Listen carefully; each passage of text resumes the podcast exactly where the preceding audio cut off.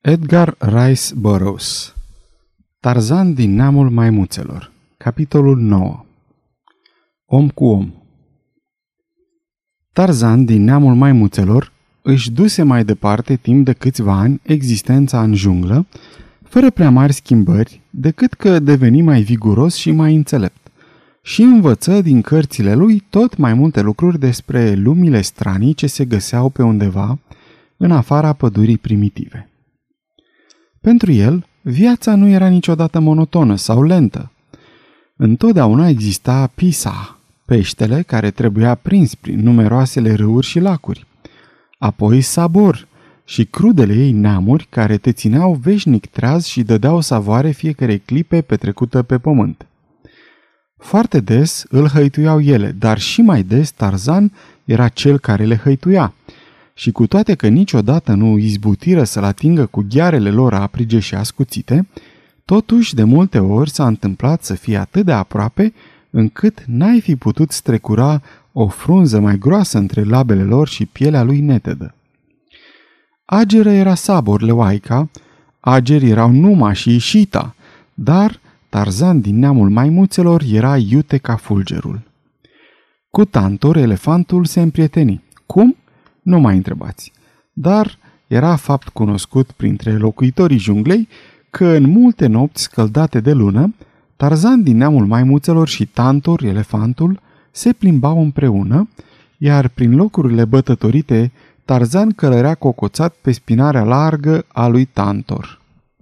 În acești ani, Tarzan petrecu multe zile în cabana tatălui său, unde zăceau încă neatinse osemintele părinților și scheletul puiului Calei. La 18 ani citea curgător și înțelegea aproape tot ce citea în numeroasele și feluritele volume de pe rafturi. De asemenea, putea să scrie cu litere de tipar, repede și limpede, însă scrisul de mână nu-l cunoștea. Deși printre comorile lui se aflau și câteva caiete, dar în cabană găsise atât de puține lucruri scrise în engleză, încât nu vedea de ce și-ar bate capul să învețe și această formă de caligrafie, cu toate că de descifrat cu trudă o putea descifra. Așadar îl găsim la 18 ani, un tânăr lor de englez care nu putea vorbi englezește, dar care știa să citească și să scrie în limba maternă. Nu văzuse nicio altă ființă omenească în afară de propria ei persoană, căci regiunea limitată pe care o străbătea tribul său nu era odată de râuri mari care să atragă triburile de băștinași din interior. Dealuri înalte o închideau pe trei laturi, iar pe de-a patra oceanul. Ținutul era populat de lei, leoparzi și șerpi veninoși. Neștirbitele labirinturi de junglă încălcită nu ispitiseră până acum niciun pionier din rasa umană să-i calce hotarele.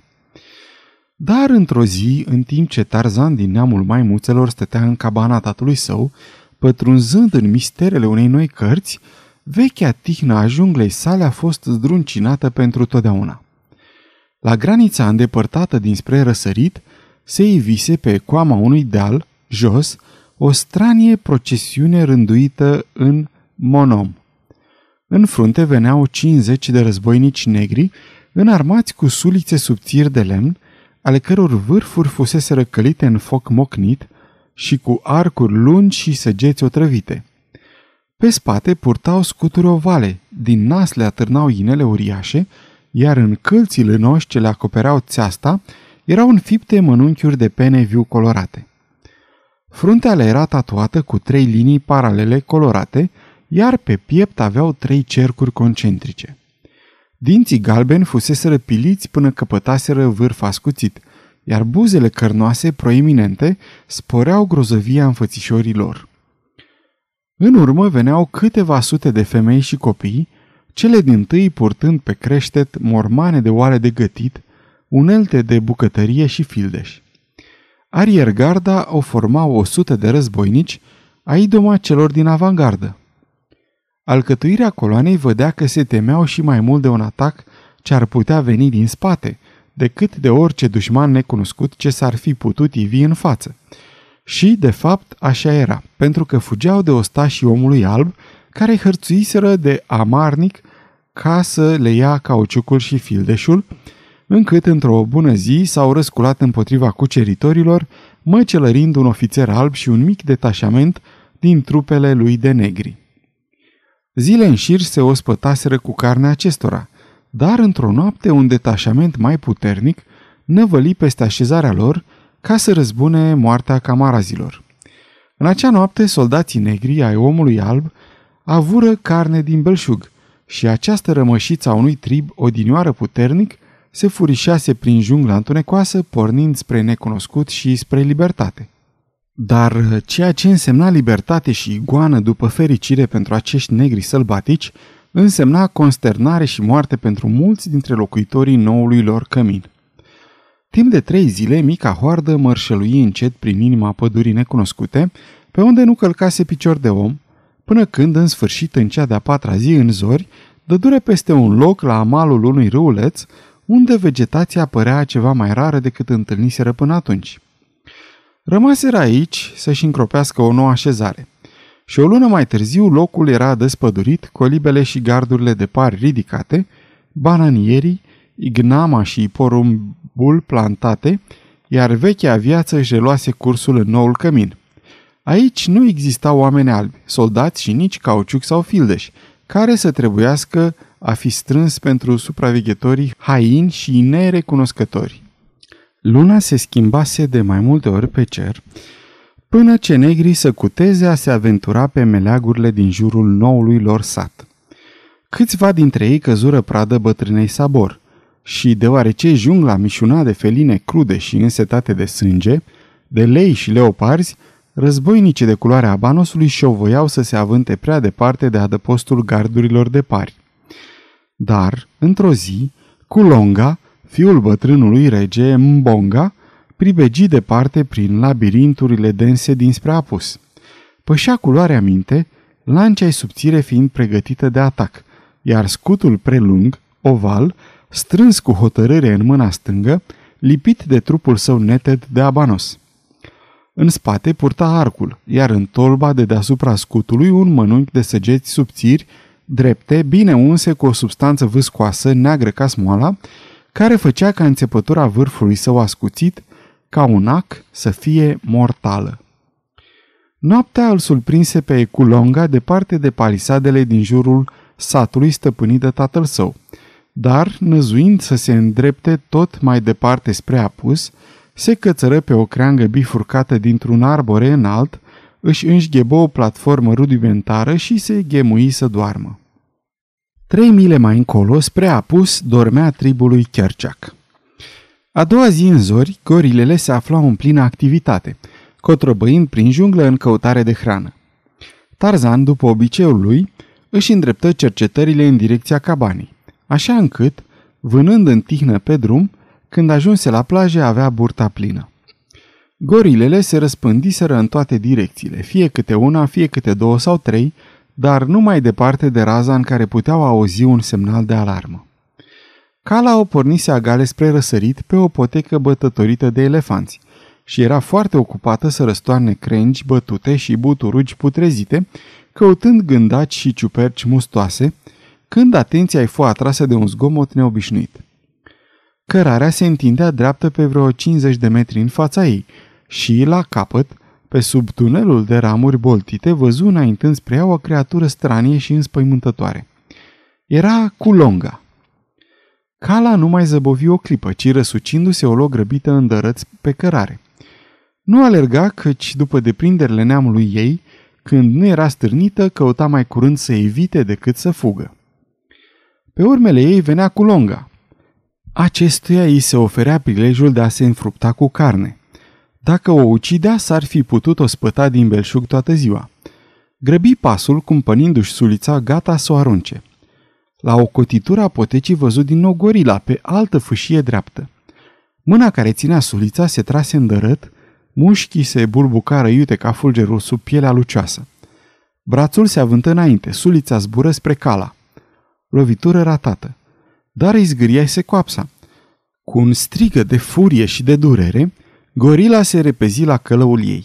Într-o clipă, copacii se frângeau sub greutatea neamurilor ei, legănându-se în plină goană din cracă în cracă spre scena luptei, ca răspuns la chemarea calei.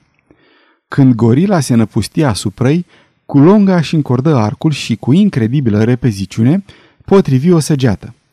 Trăgând vergeaua mult îndărăt, își trimise proiectilul otrăvit drept în inima uriașului antropoid. Scoțând un răgnet înfiorător, cala se prăbuși cu fața în jos, sub privirile uluite ale celor din tribul ei. Tunând și urlând, gorilele de dură să se repeadă la culonga. Dar, prevăzător, omul fugea de rupea pământul ca o antilopă speriată. Cunoștea ferocitatea acestor făpturi crude, păroase, și nu dorea decât să aștearnă cât mai multe mile cu putință între el și ele. Îl urmăriră o bună bucată de drum, gonind prin copaci, dar în cele din urmă, una câte una abandonară cursa și se întoarseră la locul tragediei. Niciuna dintre ele, cu excepția lui Tarzan, nu văzuse vreodată un om și se întrebau ce fel de creatură o fi aceea care le invadase jungla.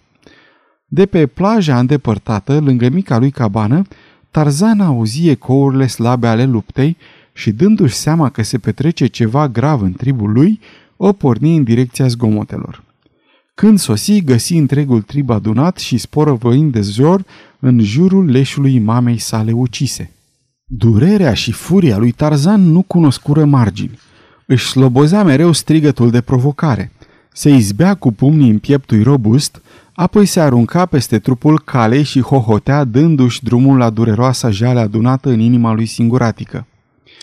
A pierde unica ființă de pe această lume care îi arătase vreodată iubire și afecțiune era pentru Tarzan cea mai mare suferință pe care o cunoscuse vreodată.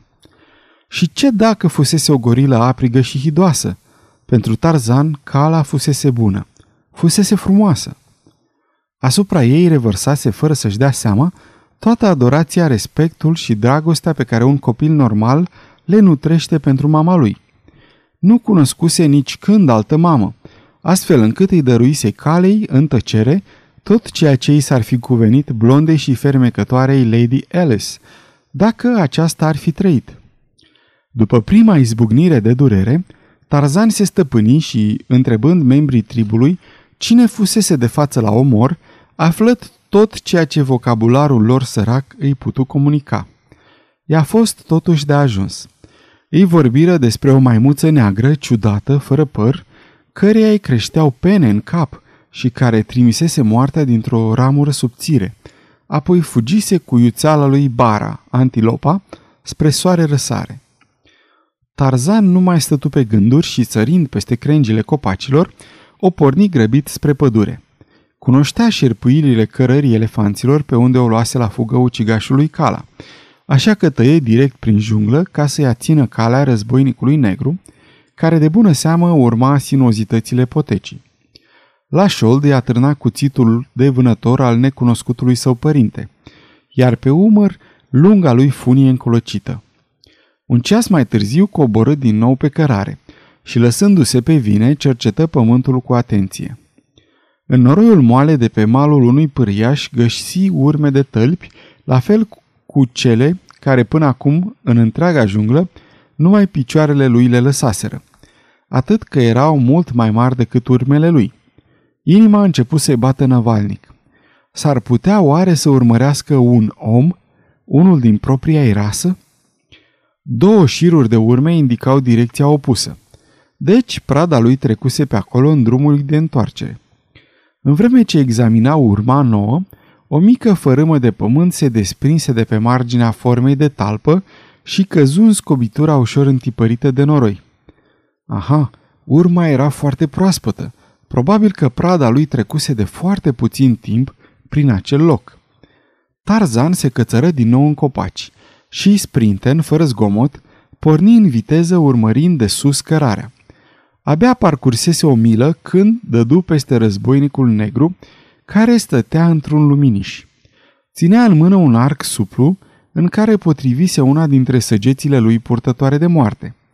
În față, dincolo de micul luminiș, se afla horta, mistrețul, cu capul proptit în piept, cu colții înspumați, gata să atace. Tarzan privi cu imire la strania făptură care se găsea de desubtul său. Atât de asemănător lui ca formă și totuși atât de diferit la față și la culoare.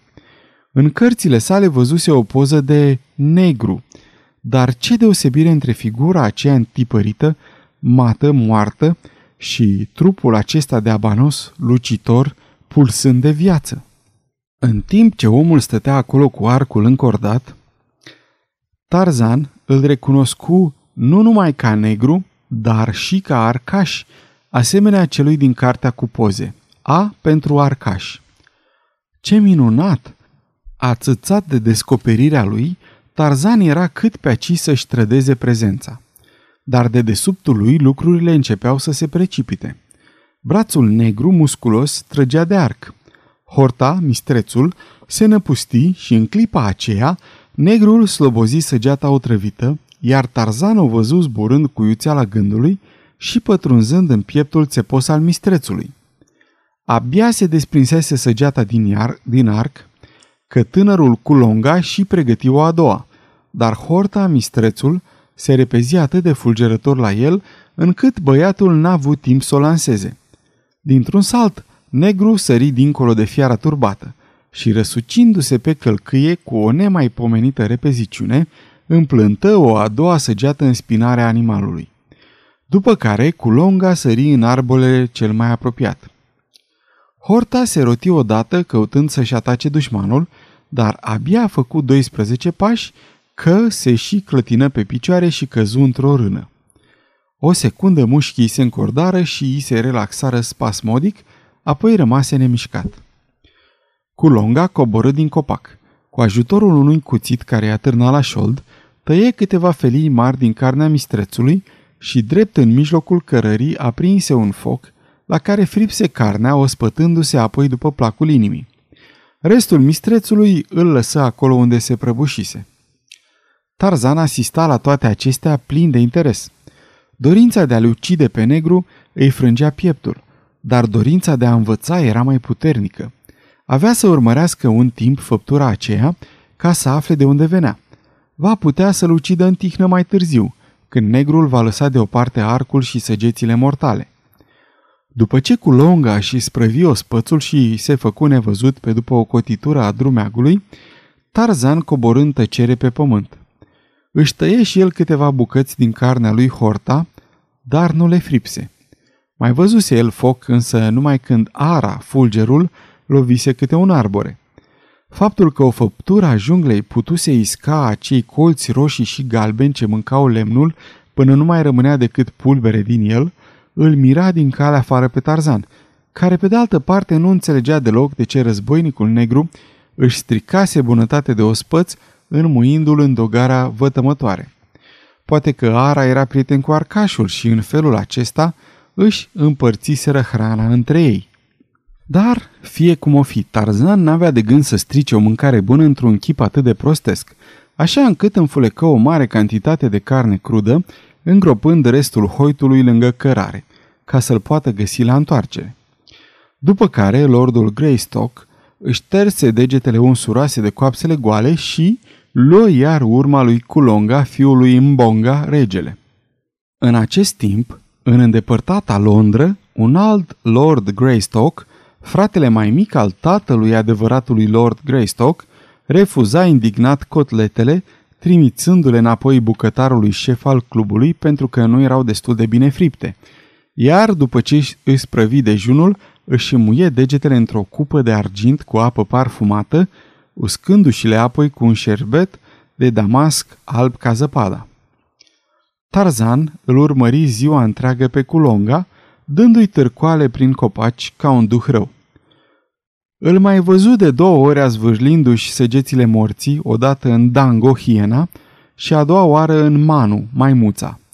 De fiecare dată animalul murea aproape instantaneu, căci o trava lui Culonga era foarte proaspătă și foarte primejdioasă.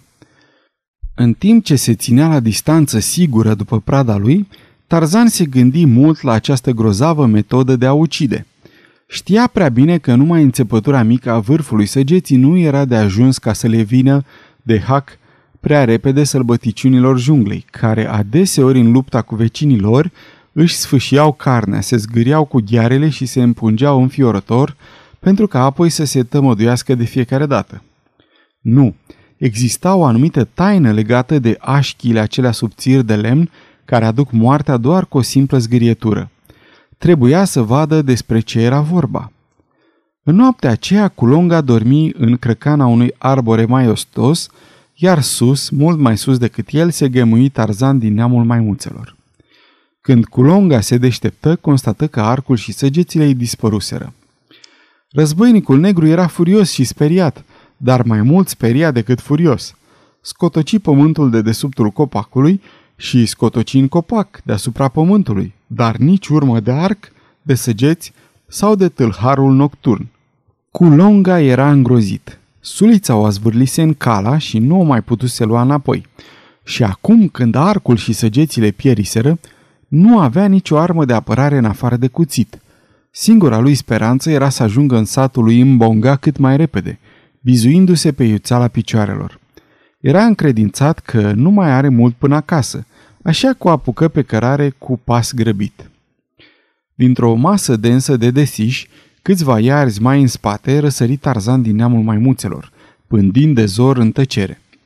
Arcul și săgețile lui Culonga fusese legate în siguranță sus în vârful unui arbore uriaș, de pe care Tarzan cojise cu lama cuțitului o fâșie mare de scoarță, aproape de rădăcină, apoi frânsese pe jumătate o creangă, lăsând-o să atârne la vreo 18 metri distanță de pământ. Astfel își cresta el urmele în pădure și își marca ascunzătorile. În timp ce Culonga își continua drumul, Tarzan se apropie din ce în ce până ajunse să călătorească chiar deasupra creștetului negrului. În mâna dreaptă își ținea funia încolocită. Era pregătit să ucidă. Momentul era amânat numai din pricină că Tarzan voia să se asigure de destinația spre care se îndrepta războinicul. Și în curând a fost răsplătit, deoarece nu trecu mult și în fața lor se ivi o rariște întinsă, la capătul căreia se aflau multe vizuini ciudate. Când făcu această descoperire, Tarzan se găsea chiar deasupra lui Culonga. Pădurea se sfârșea brusc și dincolo de ea se întindeau 200 de iarzi de ogor cultivat, făcând legătura între junglă și sat. Tarzan trebuia să acționeze repede, altfel prada îi scăpa. Dar antrenamentul vieții lui lăsă atât de puțin spațiu între decizie și acțiune, în clipa când se isca vreo primejdie, încât între una și cealaltă n-ar fi încăput nici măcar umbra unui gând. Așadar, când Culonga a ieșit din întunecimea junglei, un colac de funie subțire șerpuie asupra ei, pornind de pe creanga cea mai joasă a unui arbore puternic, aflat chiar la marginea domeniilor lui Mbonga. Fiul regelui nu apucă să facă nici șase pași în luminiș, când un fel de lații se înfășură iute în jurul gâtului.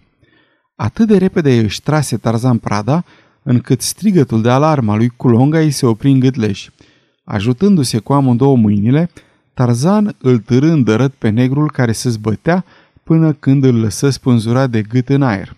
Apoi se cățără pe o cracă mai mare, trăgându-și victima, care însă se zvârcolea în adăpostul frunzișului unui copac. Aici legă zdrav în funia de o ramură tare și, coborând din copac, își înfipse cuțitul de vânătoare în inima lui Culonga. Cala era răzbunată.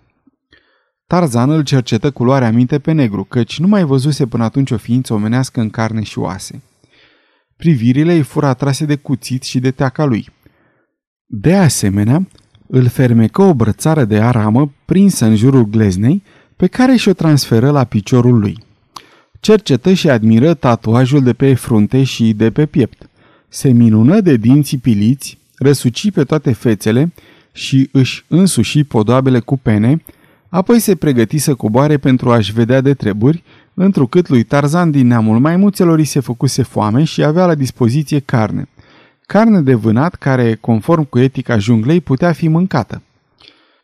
Cum l-am putea condamna, după ce norme, pe acest om maimuță, cu inima, capul și trupul unui gentleman englez și cu deprinderile unei fiare sălbatice? Pe Tublat, care îl urâse și pe care îl urâse, îl ucisese în luptă dreaptă – și totuși nicio clipă nu-i trăznise prin minte să mănânce carnea lui Tublat. Ideea l-ar fi revoltat, cum ne revoltă pe noi canibalismul. Dar cine era cu longa? De nu putea fi mâncat asemenea lui Horta, mistrețul, sau lui Bara, antilopa. era altceva decât una dintre nenumăratele sălbăticiunele junglei care se pândesc una pe alta pentru a-și astâmpăra pântecele lihnit? Deodată însă o ciudată îndoială îi opri mâna. Nu-l învățaseră cărțile lui că el era om și arcașul nu era și el om? Oare oamenii mâncau oameni? Vai, asta nu știa. Atunci, de ce această șovăială? Încercă încă o dată să treacă la treabă, dar brusc îl năpădi un val de greață. Nu înțelegea de ce. Tot ce știa era că nu putea să mănânce carnea acestui om negru și astfel instinctul ereditar, vechi de milenii, zădărnici în boldurile animalice ale acestei ființe ignorante și o salvă de la încălcarea unei legi universale de a cărei existență nu avea habar. Coborâ la iuțeală trupului cu longa pe pământ, îi scoase lațul și o porni din nou prin copaci. Sfârșitul capitolului 9